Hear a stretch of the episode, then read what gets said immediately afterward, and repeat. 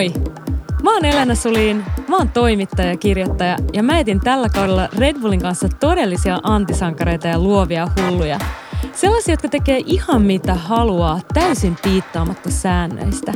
Niitä, joiden unelmat on saaneet siivet vastaan kaikkia odotuksia. Tää on Pikkurikollisia podcast. Taito Kavata on Kokoa-nimisen mainostoimiston perustaja ja mainosvideo-ohjaaja. Taito tunnetaan muun muassa OPn loksahduksia mainoksesta, musiikkivideoista ja suurista kampanjoista. Mutta mitä tekemistä tällä visionäärillä on juustokauppojen kanssa? Tervetuloa. Tervetuloa Pikkurikollisia podcastiin ohjaaja Taito Kavata. Miten menee? Kiitos, hyvin menee. Maanantaita taas täällä. Mua kiinnostaa ihan hirveästi se, että sut tunnetaan etenkin mainosohjaajana, niin nyt kun kaupunki vaan lämpenee ja lämpenee, niin kävelet sä tuolla ympäriinsä ja mietit vaan mainoksia? No kyllä mä huomaan, että mä aika usein mietin mainoksia tai mun duuniin niin pääasiassa kuuluu se, että mä kirjoitan mainoksia. Niin sitten aika usein mä teen sitä, että mä kävelen vaan kadulla tai jossain, mä oon matkalla jonnekin ehkä palveriin ja sitten mä huomaan, että mä vaan mietin jotain tiettyä käsikirjoitusta tai jotain aihetta. Se on tavallaan mun duuni. Aika usein ne ideat tulee vaan jossain siellä, niin kun, kun sä oot jossain ja niin kun tavallaan otat vastaan erilaisia impulseja, niin, niin se vaatii sitä, että tavallaan meet jonnekin ja yhtäkkiä sä tajut, että nämä asiat niin tavallaan liittyy toisiinsa. Siis suthan tunnetaan muun muassa OP-loksahduksia kampanjasta, mutta ne kuulijat, jotka ei välttämättä tiedä sua tai sun työtä tai ylipäätään tunne tätä alaa, niin mi- mitä sä niin kuin omin sanoin teet työksessä?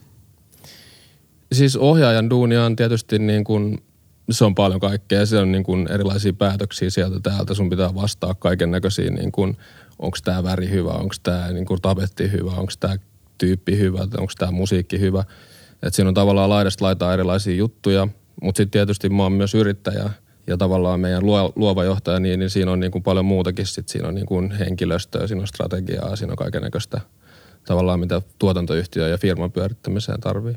Ja sun firma on siis kokoa? Firma on kokoa, joo. Me ollaan tota, tuotantoyhtiö oltu pystyssä nyt 11 vuotta mm. tänä vuonna.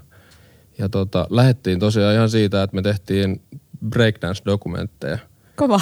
Ja tota, mä en ole siis koskaan itse tanssinut, mutta mä oon jostain syystä aina kuvannut tanssia. Ja, ja sitten me, me ruvettiin vaan tekemään niitä ja mun hyvä ystäväni silloin Anssi, joka tota, oli sitten breakdance-tanssia ja saman graafikko, niin me ruvettiin yhdessä vaan tekemään niitä. Ja sitten yksi, kaksi me tehtiin, tehtiin filmi, joka sitten sai ensi iltansa ja kaikkea. Ja sitten tota, yhtäkkiä kaikki rupesi kysyä, että hei, voidaanko me ostaa teiltä näitä videoita.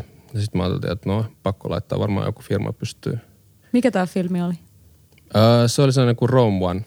Ja tota, Risto Romanista kertoi breakdance-tanssijasta. Mutta siitä se lähti ja sitten me ruvettiin tekemään erilaisissa muissakin tilaisuuksissa sitten videoita ja, ja tota, jostain syystä sitten niin kun mä ajaudun samaan aikaan kouluun. Ja mm-hmm. tota, mä oon ollut aina itse musataustalta, joka tavallaan on niin kuin johdat, johdatellut mua tuohon ääneen ja leikkaamiseen ja siihen niin kuin, sit mä musan kautta jollain tavalla päädyin sit opiskelemaan äänisuunnittelijaksi. Valmistuinkin äänisuunnittelijaksi. Mistä? Ää, stadiasta. Yes, ei mikään yliopistotason aaltokoulutus. Joo, joo. Se oli hyvä koulu mulle, koska mä en tiennyt alasta ollenkaan mitään. Ja tota, siellä mä tutustuin hyviin tyyppeihin ja sitä kautta mä päädyin mun ensimmäiseen tämän alan duuniin, joka oli mainoselokuvayhtiö Oscar. Siellä mä olin leikkaajana kolme vuotta ja sitten mä jotenkin siellä sain sen niin kuin koulutuksen siihen, että mitä on niin kuin mainosala. Mä olin koulun penkillä, silloin mä ajattelin, että musta ei ikinä tule tavallaan. Mä en ikinä halua tehdä mainoksia, mutta sitten jostain, en mä tiedä, mä vaan niin kuin ajattelin, että no ehkä tämä on niin kuin duunin semmoinen, että mä voisin tehdä. Mutta sitten samaan aikaan mä jo, jollain tavalla niin ihastuin siihen, miten ne projektit menee eteenpäin ja sitten ne menee, niin tulee seuraava sisään. Että ne on nopeita, tehdään tosi tehokkaasti, kiteytetään asioita – ja sitten tavallaan se visuaalinen puoli koko ajan niin kehittyi siinä hirveät vauhtiin. Mä haluaisin palata vielä siihen visuaalisuuteen ja muutenkin suhun tekijänä, mutta mua kiinnostaa, että kuinka tärkeänä sä pidät sitä, että ohjaaja tai esimerkiksi luova johtaja on tehnyt aikanaan vaikka leikkaamista tai äänisuunnittelua? No on se sillä että se on kuitenkin niin kuin kokonaisvaltainen tavallaan taiteellinen vastuu, että sun pitää kyllä niin kuin tavallaan ymmärtää jokaisesta eri alueesta, jotta, jotta sä voit sanoa ja kommunikoida sillä että hei teet toi näin tai että ton voi ratkaista näin. Siitähän se on, sun pitää osaa kaikesta vähän. Tuosta taiteellisesta vastuustahan mua heti alkaa kiinnostaa nimenomaan se, että sä puhuit aiemmin, että, että sulta esimerkiksi kysytään, että, että onko tämä väri oikea tai niin mi- mihin sä itse perustat sen, että joo, tämä on tämä oikea väri? No siis se on yleensä kahlaamista tavallaan siinä aiheessa, että sä koetat niin kuin miettiä, että millä tavalla tämä aihe nyt tai tämä, mitä me ollaan tekemässä, tämä projekti tai tämä asiakkuus tai tämä niin kuin tuotemaailma, että minkälaisia päätöksiä ne vaatii, että mitkä ne ohjaa sua tai mitkä niin kuin tietyt asiat ohjaa niitä sun päätöksiä, niin, kyllä se sieltä aika helposti tavallaan niin kuin rationalisoidaan sillä, että tämä on järkevä tähän yhteyteen, niin, niin se käy tavallaan sen kahlausprosessin mm. joka asiassa. Mä haluaisin kuulla, että sä sanoisit, että joku mututuntuma tai mun vatsanpohja sanoo, että tää punainen tai... No on se siis jollain tavalla sitäkin, mutta kyllä sitä aika usein kuitenkin, että sä vaan niinku heitä sitä sillä siitä, että no hei, musta tuntuu, että toi on parempi. Vaan kyllä sä niinku mietit ja kahlaat ne aiheet ja oot sillä että niin, että no tää sopii tähän näin ja sit, mitä jos mä laiton tän, niin minkälaisia tavallaan siitä mielikuvia siitä tulee tai mihin se johtaa ja näin. Mutta mihin se pohjautuu se tieto, että oletko lukenut jotain Jungia tai, tai jotenkin, että ihminen reagoi väriin näin tai näin, jos puhutaan esimerkiksi kreidauksesta? No ei, siis en, en mä ole lukenut mitään sellaisia asioita, mihin se pohjautuisi, mutta ehkä se on enemmän se kokemus ja se semmoinen niin kuin, kun silloin kun sä oot kahlannut sitä paljon sitä kamaa, niin sä niin kuin tavallaan aina referoit sitä johonkin. Ja sitten mitä enemmän sä teet sitä, niin sitä enemmän sun rupeaa niin kuin kertyy sitä niin kuin kartastoa tavallaan, mitä sä voit hyödyntää siihen niin kuin referointiin toki nyt puhutaan sit siitä, että, että sä oot ohjaajana tehnyt jo niin pitkää uraa, että sulla onkin kirjastoa. Kyllä sä ainakin pidempään oot kuin moni muu alalla. Tai että jos 11 vuotta koko ajan on ollut pystyssä, niin musta tuntuu, että mainosalalla se on hirveän pitkä aika jo. Niin, en mä tiedä. Siis musta tuntuu sitten taas, että, että niin kuin mä tunnen paljon ohjaajia, jotka on sillä 50 60 40 ja mä, mä oon itse 35. Niin musta tuntuu, että mä oon sillä vasta aloittanut aika monessakin niin. asiassa. Tai sillä niin. varmaan monet muutkin näkee mut. Ai nuor, nuorena untuvikkona? No ei nyt untuvikkona, mutta siis en mä nyt ole niin kuin tavallaan sillä niin kuin ruukia enää tällä alalla. Mutta, mutta kyllä mä silti niin kuin verrattuna aika moniin, niin on silti ollut vähemmän aikaa. En, mä en ole esimerkiksi käynyt semmoista niin kuin, niin kuin normaalia polkua, että mä olisin assaroinut ja oppinut. Mä, olisin, mä en ole koskaan esimerkiksi käynyt pitkän leffan niin kuin, tuotannossa – niin mulla on sillä tavallaan eri polku, mutta mut se on myöskin, myös jokaisella ohjaajalla on ikään kuin oma polku mm. ja semmoinen kulttuuri, minkä kautta on tullut. Niin.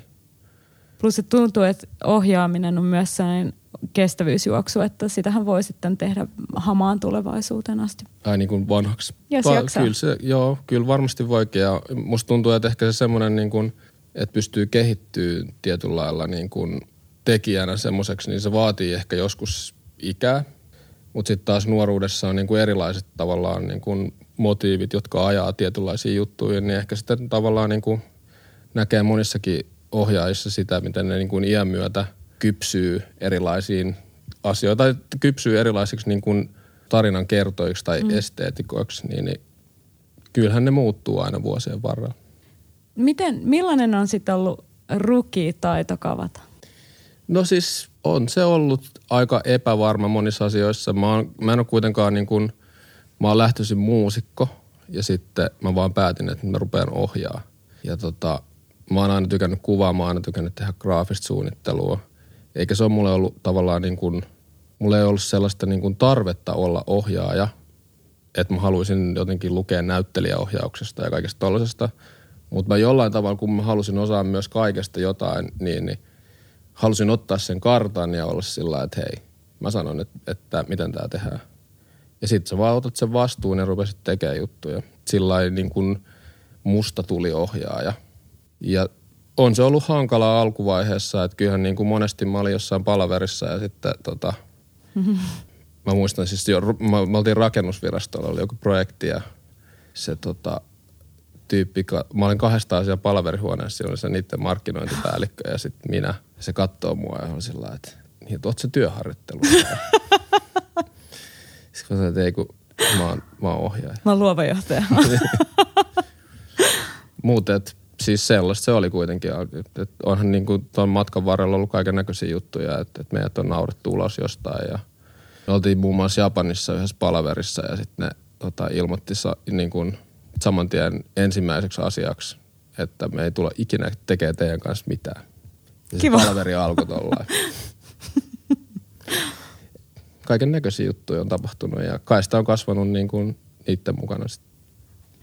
Jotenkin mua kiinnostaa se, että tietenkin aina ihmisissä, jotka ei esimerkiksi käy klassista tietä, tai to, se oli hirveän ihanaa, että sä sanoit, että jokaisella ohjaajalla on sitten se oma polku. Mutta mä kiinnostaa, että luulet sä, että sä oot alun perin, että sulla on ollut joku sellainen näkemys maailmasta tai joku päänsisäinen mielikuvitus tai joku, mikä eroaa muista, joka on sitten vienyt sua eteenpäin? en mä tiedä, onko mulla ollut yhtään sen niin kuin erilaisempi. Musta tuntuu, että monet asiat, mitä niin kuin, mitkä vaikutti mun uraan, niin on ollut sillä, että silloin kun mä rupesin tekemään, oli HD-murros. Mm. Silloin tota, kamerat muuttu paremmiksi ja se tavallaan elokuvan tekemisen taika vähän niin kuin sortu. Se tuli niin kuin lähemmäs kaikkia tekijöitä. Mä luulen, että se vaikutti aika paljon siihen. Ja sitten myöskin se, että Facebook tuli samana vuonna. Ja tota, se, että ihmiset alkoi postaan duunejaan sosiaalisen median tapahtuu sillä niin kuin, tai että se tapahtui just silloin, niin se on mun mielestä ollut, se on vaikuttanut suuresti siihen, koska me ollaan ollut, oltu ensimmäisiä, jotka on tehnyt sitä. Ja se muutti kuitenkin siihen aikaan paljon sitä alaa. Ja ehkä se oli itsellä se niin kuin asenne sitä kohtaan, että, että koska mulla on ollut nuorena, mä olin 22, kun me perustettiin tuo yritys, muistaakseni. Niin se oli tavallaan sellainen iso päätös, että hei, että nyt me ruvetaan puskeen kamaa vaan niin kuin mm. Facebookiin ja ulos joka puolelle, että me saadaan jollain tavalla niin kuin näkyvyyttä. Niin ehkä se semmoinen niin kuin, tavallaan niin kuin peloton tekeminen ja sellainen yrittäminen, että vaan niin kuin pusketaan asioita. Koska mä muistan esimerkiksi, mulle sanottiin koulussa sillä että kannattaa miettiä kaksi kertaa, että perustat se tuotantoyhtiön. Jotkut täällä alalla vaan niin kuin tuotantoyhtiöt kaatuu koko ajan ja välttämättä ei ole hyvä ajatus, mutta sitten jotenkin se tuntuu vaan sellaiselta, että totta kai mä voin perustaa, että kyllä niin kuin, mä tiedän niin paljon tavallaan semmoisia tyyppejä alalta, jotka ei tavallaan koskaan niin kuin tee mitään sen eteen, että ne vaan niin kuin istuu paikallaan ja asiat mm. tapahtuu. Niin jotenkin näki sen, että, että voi itsekin tehdä asioita. Mulle sanottiin koulussa, että olisi parempi, että susta tulisi bakteeribiologi. Oho, missä, missä koulussa olit? Mä olin, mä olin meribiologiksi, mä aikaisemmin opiskelin. Mutta niin, se, niin, niin, se siitä. jostain ihan muulta, muulta alalta. Sä sanoit niin kuin kahden konkreettisia esimerkkejä siitä, että minkä takia sä luulet, että sä oot päässyt sinne, minne sä oot päässyt. Mutta mä jotenkin näkisin, että kun mä katson sun töitä esimerkiksi, niin sulla on aivan oma tapa tehdä. Mä haluaisin kysyä sun visiosta nimenomaan jotenkin siitä, että minkä takia sä teet töitä niin kuin sä teet, tai minkä takia niistä videoista tulee sen näköisiä, mistä niin kuin taitokavata tunnetaan. No siis onhan siinä aika paljon niin kuin osa sitä, että minkä takia niistä tulee sellaisia, on niin kuin tavallaan se prosessi, minkä kautta niitä tehdään ja se niin kuin kädenjälki tulee aika usein siitä, että miten sä osaat käyttää asioita, mitä mm. ratkaisuja sä teet niin kuin tavallaan kaiken teknisen tekemisen tai tuommoisten kautta. Mutta tota, on siellä tavallaan kuitenkin sitä, että ne asiat, mistä tykkää, mistä sä ammennat, niin, niin ne niin kuin, kyllä niistä näkee ehkä jonkun tietynlaisen kulttuurin, että minkälaisia asioita mä tykkään katsoa tai mitä mm. mä seuraan tai mm. mitä on tottunut tekemään. Ehkä niistä on löytynyt joku sellainen tietynlainen niin kuin yhtenäinen linja. En mä tiedä itsekään, onko se niin kuin kauhean yhtenäinen, koska en mä koskaan ajatellut, että, että mä tekisin pelkästään tämmöisiä. Sitten mulla on monesti sanottu sillä että niin, kun sä teet semmoisia tosi herkkiä ja, ja niin kuin... Niin mulla on kanssa unenomainen niin, joku semmoinen. Et, mä en tiedä, mistä se tuli, koska sitten taas mä, mä tykkään kotona katsoa aika paljon sitcomia. Sitten mä oon ihan sillä että häh, että niinku kaikki pitää vähän mua sen mystikkona ja sen her- joo. herkkänä niinku, mä, minkä mä otan tosi niinku mielelläni vastaan, koska en mä olisi koskaan niinku, että se on ihan mahtava juttu, jos, on, jos joku ajattelee näin. Mutta tota, kyllä mä itse näen sen, että mä jatkuvasti ihailen niin paljon kaikkia muita tekijöitä, joista mä saan sitä juttua ja sitten jollain tavalla ne asiat, mitä mä koko ajan niin kuin tavallaan imen sisään, niin ne antaa jonkunlaisen lopputuloksen. Asiat yhdistyy, syntyy uusia komboja, uudet ihmiset yhdessä tekee uudenlaisia juttuja, niin niinhän se käy. Se, mitä sä niin kuin tavallaan maailmaa reflektoit, niin sieltä, sieltä tulee niin kuin jotain uutta. Miten sä näet maailman tällä hetkellä? Aika hyvänä tällä hetkellä. Mulla on tulossa mun ensimmäinen lapsi.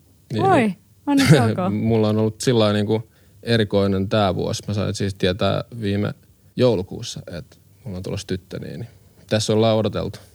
Jännää. Mutta tällä hetkellä maailma näyttää ihan kivalta. Jännä nähdä, että jos elämään tulee lapsia ja sitten ehkä sitä kautta pääsee katsoa jotain muuta. Ehkä sitcomit vaihtuu vaikka animaatioihin. Luulet sä, että niillä voi olla joku vaikutus sun tulevaisuuden töihin? Ah, siis mi- millä? Sillä jotenkin, lapsella vai? Niin, no lapsella on tehdottomasti varmasti on, mutta jotenkin mä ajattelisin, että sillä niin kuin visuaalisella mikä rupeaa tulee elämään uudestaan. Jotenkin niin kuin lasten elokuvat.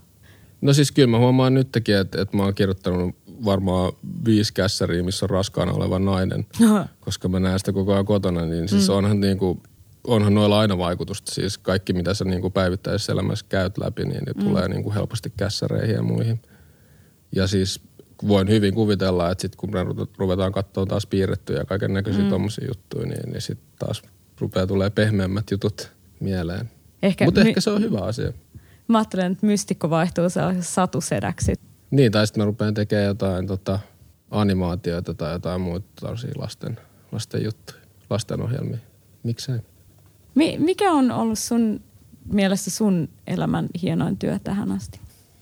Jos mä sanoisin, että mun hienoin työ, niin se, se liittyisi varmaan koko ajan, koska tota, ei ole yksittäinen projekti, vaan koko ajan mun mielestä työ. Se on ollut kuitenkin niin kuin, se on ollut mulle unelma ja sitten se on jatkuva työ sillä, siinä mielessä, että, että siellä tehdään ja musta tuntuu, että, että vaikka me, niin kun ne projektit vaihtuisi, niin me tehdään silti koko ajan niin kuin jotain, joka on tavallaan, että se on, niin kuin, se on ollut se, mitä on koko ajan rakennettu. Mm. Ja jos mun pitäisi jotenkin sen niin kuin sanoa, että mikä on se, se hieno juttu, niin kyllä se, että se syntyy tavallaan tuossa prosessissa, niin oli se hieno juttu. Se, että mä voin mennä aamun sinne ja siellä on monta ihmistä, jotka tavallaan elättää itsensä ja – nauttii työstään ja tuo jotain uutta tuohon kenttään, niin, mm. on se mulle se niin kuin isoin, isompi palkinto kuin yksikään tavallaan valmis työ siellä sisällä. Tuntuu, että mainosala on myös aika hektinen. Just niin kuin sä sanoit, että tuntuu, että sielläkin niin kuin myrskyää vähän väliä ja on tosi isoja egoja myöskin ja, ja vahvoja ihmisiä. Miten sä itse jaksat sitä koko kenttää? Onhan se välillä, mutta kyllä mä oon sillain loppujen lopuksi mä oon niin rakastunut siihen alaan. Mä en ehkä niin kuin ollut sitä aluksi, mutta sitten kun oppii tuntee ihmisiä, jotka on tosi lahjakkaita ja hienoja tekijöitä ja syntyy niin kuin tavallaan hyviä suhteita ja on niin kuin kiva tehdä projekteja, niin, niin kyllähän siihen helposti tavallaan niin kuin sit ihastuu. Ja niin ainakin mun kohdalla on käynyt, että kyllä se vaatii joskus tosi paljon, että on vaikeita tyyppejä, vaikeita asiakkaita ja vaikeita yhtälöitä ja – ei ne projektit aina mene niin kuin tavallaan toivoisi. Mutta tota, ei se tavallaan haittaa kuitenkin. Kyllä se niin kuin, siellä on paljon onnistumisia kanssa ja niin kuin, mm. tota, mukana, niin kyllä sitä jaksaa. Vaikka siis, en mä tiedä miten paljon sä tiedät mainosalasta, mutta niin kuin, onhan siellä niin kuin egoja – on, on siellä niin kuin kaiken Mä tiedän siitä tosi paljon. No hyvä. No, mutta sä tiedät, että, että siis ei se aina helppoa ole ja, mm. ja siis niin kuin ihmisillä on tietynlaisia niin kuin agendoja tavallaan tai tietynlaisia asemia, mistä pitää kiinni ja jotenkin mm. sellaisia, että, että kaikki ei mahu samaan pöytään, mutta se on myös se haaste, että sitten kun saa sen niin kuin homman tehtyä ja saa toteutettua niitä ikään kuin mulle tärkeitä asioita ja mä, ja mä saan jollain tavalla perusteltua ne niille ihmisille, niin onhan se niin kuin voitto. Ja yksi niin kuin hienoimmista mun mielestä haasteista, mitä ehkä mainosalalla on, tai, tai siis niin kuin mainoselokuva ohjaajan näkökulmasta on just se, että silloin kun sä voitat sen keissin, niin sä oot, sä oot onnistunut hurmaamaan jonkun sun ideoilla. Ja se joku on siis aika usein niin kuin markkinointiosasto tai sitten se mainostoimisto tai näin, niin, niin onhan se hienoa, että sä oot mennyt tuonne kadulle ja sä oot miettinyt jotain asiaa ja sit sä oot tavallaan oivaltanut sen jotenkin tosi hienosti ja kauniisti ja sitten esittänyt sen niille ja sitten ne ostaa sen. Se on kiva nähdä, että sitten ne asiat, mitä sä oot ajatellut, että, että hei, kun te otatte tän näin, niin mä oon tuonut palan mua siihen ja sitten jollain tavalla se muokkaa tavallaan ihmisten visuaalista ymmärrystä tai jotain. Niin, niin on se hienoa. Joo, se täytyy olla myöskin aika addiktoivaa jossain määrin, en mä nyt näe, että se nyt olisi sillä addiktoivaa, mutta onhan se niin kuin, on se niin kuin kiva tavallaan palkinto tuosta duunista. Jotenkin mä itse ajattelen se nimenomaan sitä kautta, että itselle vaikka addiktoivaa niin nimenomaan se, että ne projektit jotenkin, ehkä sä alussa mainitsit siitä, että se no, saattaa liikkua aika nopeasti ja että mennään nopeasti A-sta b mm. Niin se on aika addiktoivaa, että jotenkin lähtee sellaiseen niin, kis- siis... kisaan mukaan niiden onnistumisten kautta. Niin, mutta siis, no onhan se, se tavallaan se, se on niinku tottumiskysymys kanssa, että joillekin se sellainen, niinku, että, että asiat tapahtuu nopeasti ja sitten tulee seuraava prosessi, mm. projekti ja muut, niin, niin saattaa olla aika raskasta yhtäkkiä, että, että niinku ei pääse sillä lailla keskittyä välttämättä ihan täysiin, mm. antaa niinku kaikkensa jollekin tietylle projektille. Niin koska siis aika usein tuossa joutuu tehdä niinku montaa projektia samaan aikaan, niin onhan siinä niinku hyvät ja huonot puolensa sitten tavallaan siinä nopeassa tekemisessä. Miten sun pää toimii? Mä oon tosi huono tekemään asioita niin kuin samaan aikaan. Laitat sä niitä jonnekin eri lohkoihin? No on, siis on, on se hankalaa. Kyllä mä huomaan tuossa meidän toimistollakin, kun me tehdään, sit, niin, niin aika monet tulee kysyä, että hei, onko tämä niinku hyvä. Ja sitten mä sekoitan ihan kokonaan sen projektin, että mikä, mikä projekti tämä nyt oli. Se vaatii aina vähän sitä, niin kuin, että sit mä palaan takaisin, koska mä olin just kirjoittamassa tota, ja sitten me ollaan menossa Suomen kuvaan tota – ja sitten mun pitää päättää ne ensikuvauksien noi asiat, niin on se vähän semmoista niinku solmuun menemistä, mm. mutta tota, kyllä, siitä, kyllä siitä aina jotenkin selvii. Ehkä se on se niinku tuki, että sulla on kuitenkin muita ihmisiä siinä mm. ympärillä.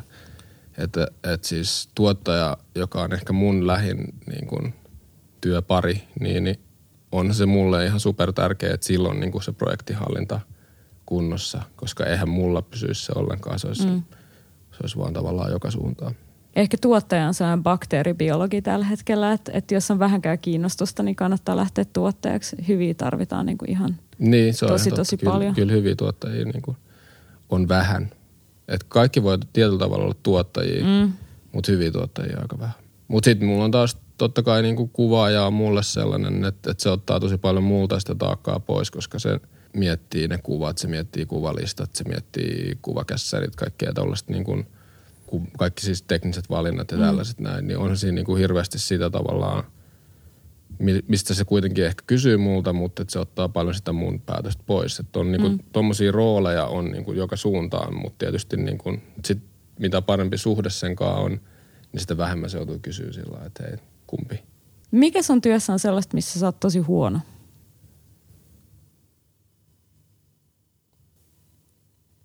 Sä et ole huono missään.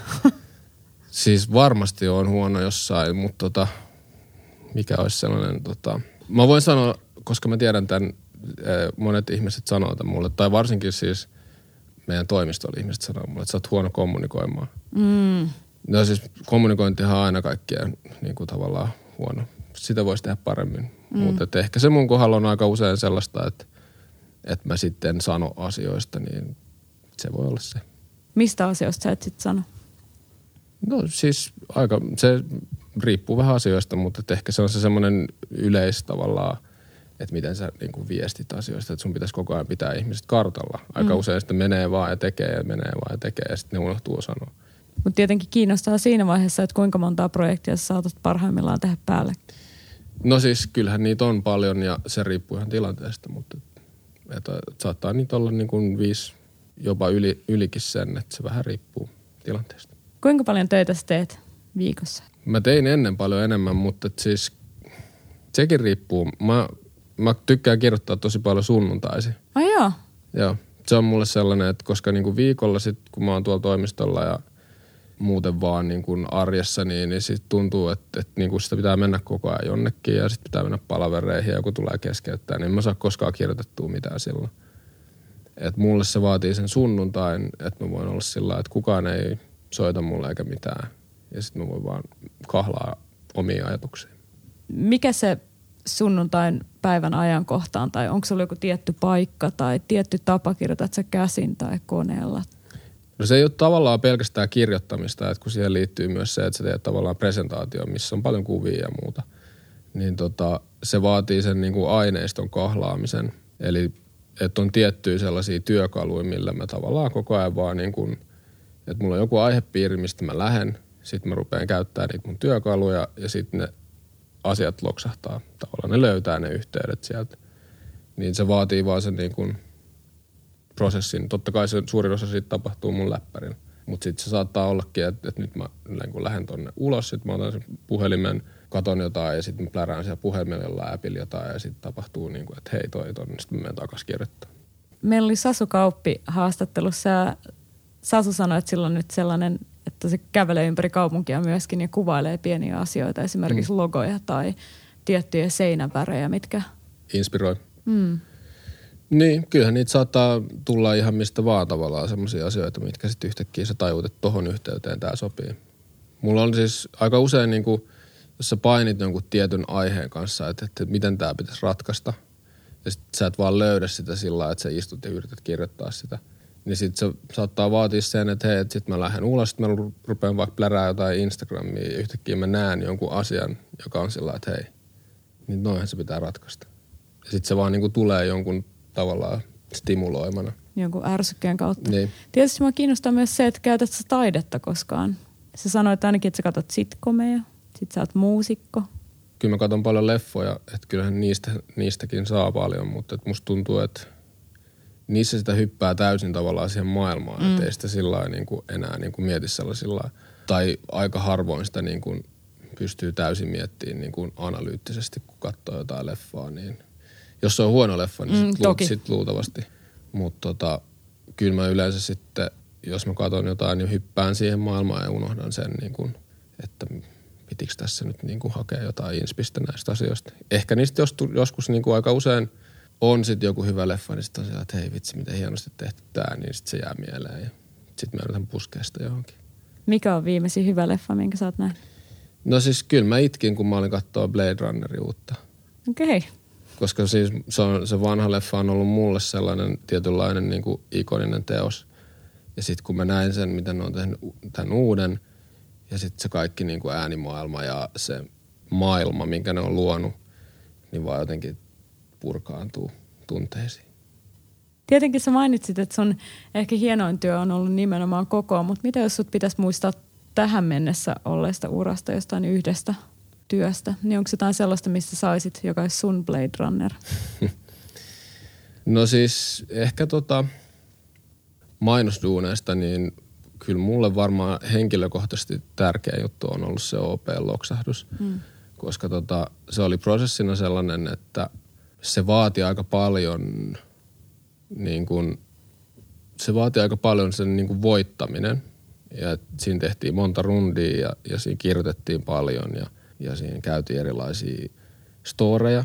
Ja sitten se, minkä mä siihen loppujen lopuksi laitoin, niin oli suoraan tavallaan mun omasta elämästä, mitä mä kävin mm. silloin. Ja mun silloisen tyttöystäväni kanssa. Tosi paljon siitä niin kuin oli sitä mun oikeat elämää, jota mä kirjoitin siihen.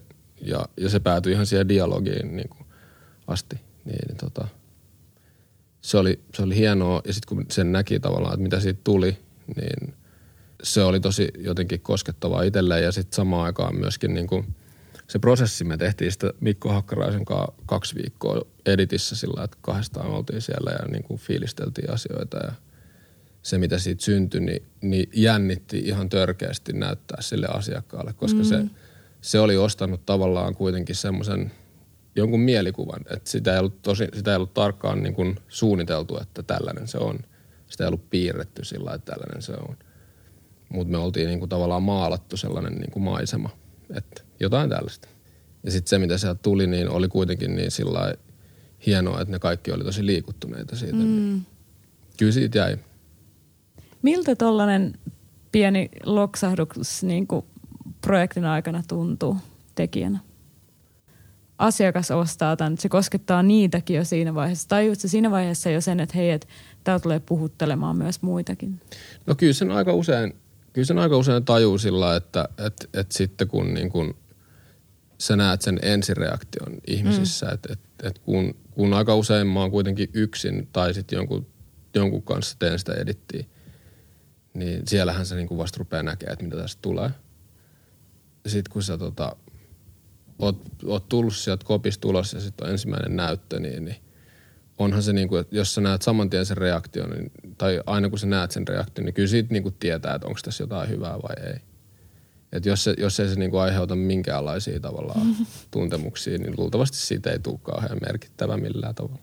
Että kyllä ne, kyllä ne niinku, kyllä sen yleensä näkee siitä ensi reaktiosta saman tien. Jos se ei työstä kauhean merkittävä, niin miten sä liikut eteenpäin siitä? Tuleeko sulle suuri pettymys? No jos mä oon laittanut koko mun sielun siihen, niin totta kai siitä tulee pettymys sitten. Mutta siis kyllähän mä saan siitä itse silloin, että, että ei se mua haittaa, jos joku muu ei saa siitä. Ja että sit musta tuntuu, että hei, tää on maailman hienoin asia, niin, niin ei se siis, ei mä oon silloin pettynyt ollenkaan. Mm. Tai vähän pettynyt, totta kai kun joku ei tajunnut mun juttuja, mutta mut siis on me tottunut siihen, että eihän niinku kaikki mun ideat välttämättä ole mitään maailman parhaita tiettyihin asioihin. Niin, niin sitten sitä myöntää, että okei, te ette tajunnut tätä ja selvä, tehdään sitten niin kuin te haluatte. Ja mä, haluan, niin. mä haluan tietää nimenomaan tosta, missä vaiheessa päästään sellaiselle master levelille, että ne voi selittää jotenkin niin, että okei, no te ette vaan tajunnut tätä mun juttua. Ai missä vaiheessa pääsen sille levelille, että ette tajuu tätä? niin. Sitten loppuu Ei se vaadi se... hirveästi siis. Sen kun teet vaan sen, mitä sä oikeasti itse haluat tehdä, niin, niin sit jos, jos, jos se on sun mielestä hieno, tai mä sanon näin, että, että silloin kun sä kahlaat sitä syvää päätyy, niin aika moni ihminen ei tajua sitä, mitä sä kahlaat. Koska siellä matalassa päädyssä on tavallaan ne helpot asiat, mitkä ihmiset ottaa helposti. Mä tykkään tavallaan, että, että totta kai mitä enemmän sä teet kuvaa työksessä ja kaikkea elokuvia, mitä ikinä, niin sä, sä meet koko ajan sinne syvempään, mikä päätyy. Mutta sitten tavalliset ihmiset ei kuitenkaan tavallaan ole siellä. Ihan toi tavalliset ihmiset. No, en, en mä halua sanoa, että se oli jotenkin... Kansa.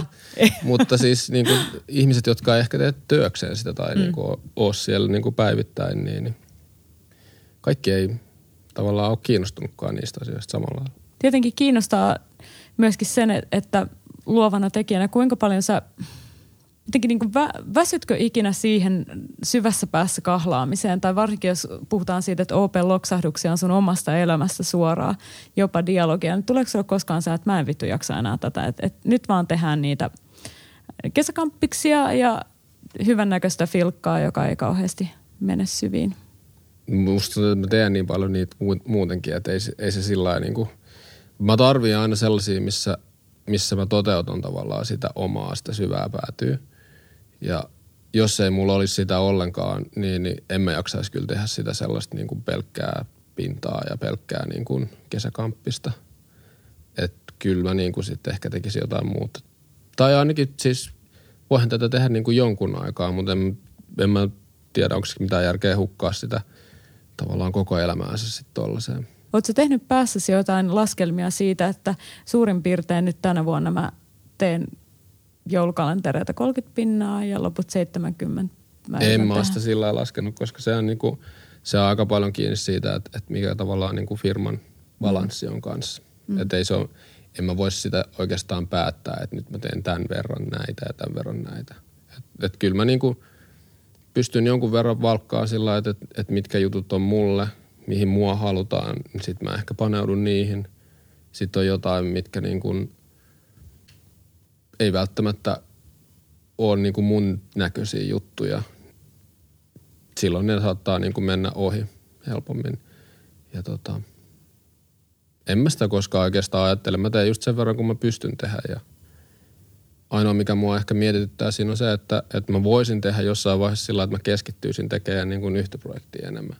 Esimerkiksi se, että tekisi jotain vähän pidempää. Koska näissä tota, mainoksissa ja muissa tämmöisissä musavideoissa ja – lyhyisprojekteissa on kuitenkin se, että sä tarvit koko ajan niin kuin enemmän, jotta sä niin kuin tavallaan pysyt tahdissa. Myöskin kun katsoo sun töitä, niin herää se kysymys siitä, että miten sä operoit sellaista ikään kuin, niin kuin taiteen ja kaupallisuuden rajapintaa?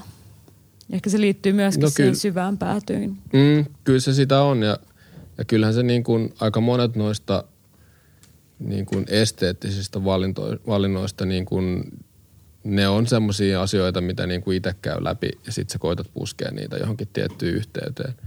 Ja tota, on ne tärkeitä, koska siis kyllä mä haluan tavallaan toteuttaa jo, jonkunnäköisiä asioita, jotka mä koen niin kuin esteettisesti oikeina siihen tarkoitukseen. Niin, niin sitten niiden vakuuttaminen jollekin, joka kahlaa sitä matalaa päätyy, niin, niin se on se just se tavallaan haaste siinä. Mm. Ja sitten kun mä voitan ja pystyn sanoa, että hei, tää on hyvä juttu ja ne uskoo sen, niin, niin se on aina hieno nähdä. Että se toteutuu jollain tavalla. Ja ehkä sitten saman, sit kun se on, jos se on iso kamppis ja sitten se pyörii tuolla, niin sit, sit jollain tavalla muokkaa myös muitakin ihmisiä ja niiden näkemystä siitä, että hei, et vaikka S-ryhmän mainokset voi olla tonkin näköisiä. Mietit sä öisin paljon sun töitä?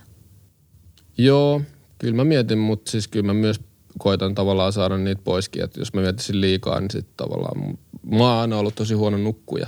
Aa. Niin, että jos mä rupean miettimään liikaa duunijuttuja, niin mä en kyllä saa nukuttua ollenkaan.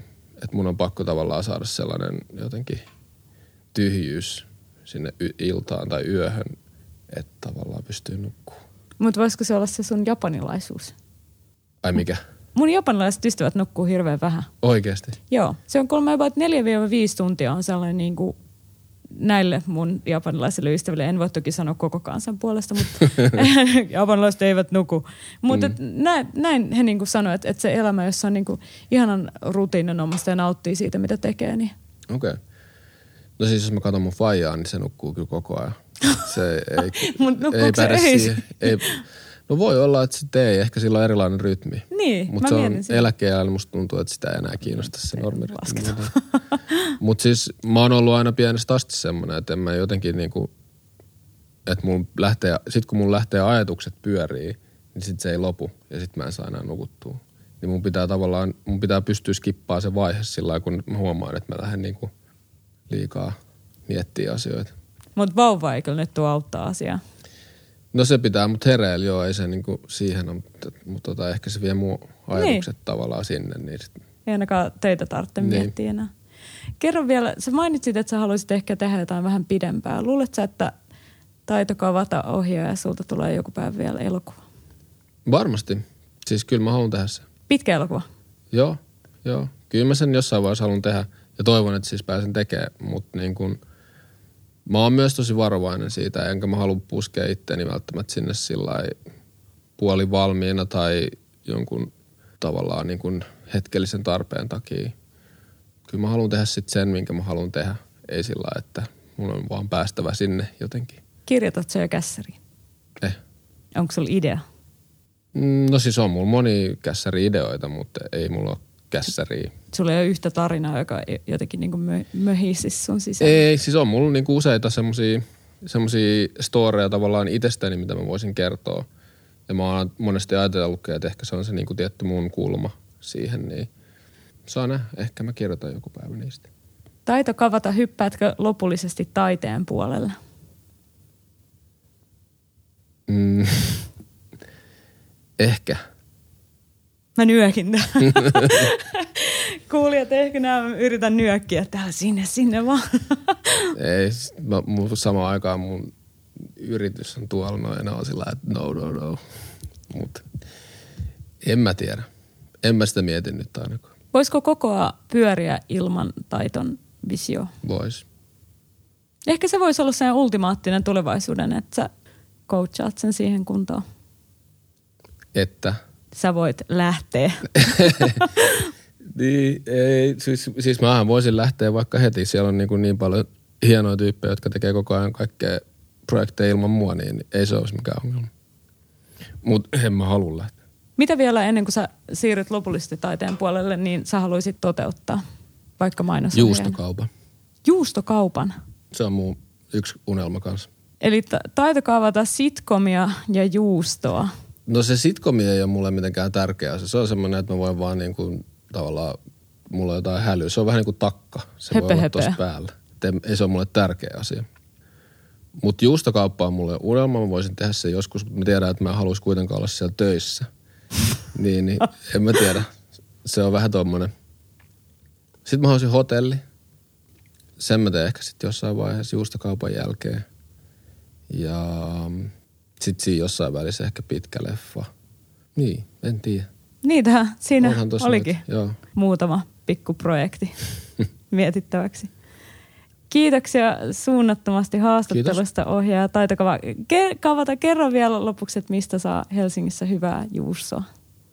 En mä tiedä, mistä saa. Siis varmaan stokkaa herkusta. Siis et sä itse syö juustoa? Syön, syön, mutta en, en mä, nyt- ei se ole mulle sellainen, että, niinku, että mä tiedän, että sä etsisin hirveästi, mistä saa hyvää juustoa.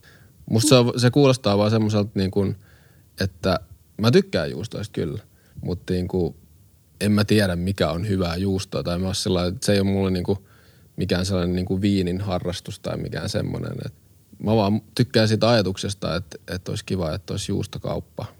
Sitten voisi olla se juustokaupassa on kaikki hyviä juustoja. Emmentaalia. Pari goudaa. No vaikka. Kyllä niitäkin varmaan niin kuin tavallaan löytyisi jotain hyviä, hyviä vaihteeksi. Mä ehdotan, että sä menet käymään lentävässä lehmässä Hakaniemessä. Onko se hyvä? Se on tosi hyvä. Ja Missä hyvä se on siellä niin? Kauppahallissa. Joo, joo, on mä siellä ollut joskus. Sinne siis. Joo, mä menen tästä sinne niin seuraavaksi. Kiitoksia tosi paljon haastattelusta. Kiitos.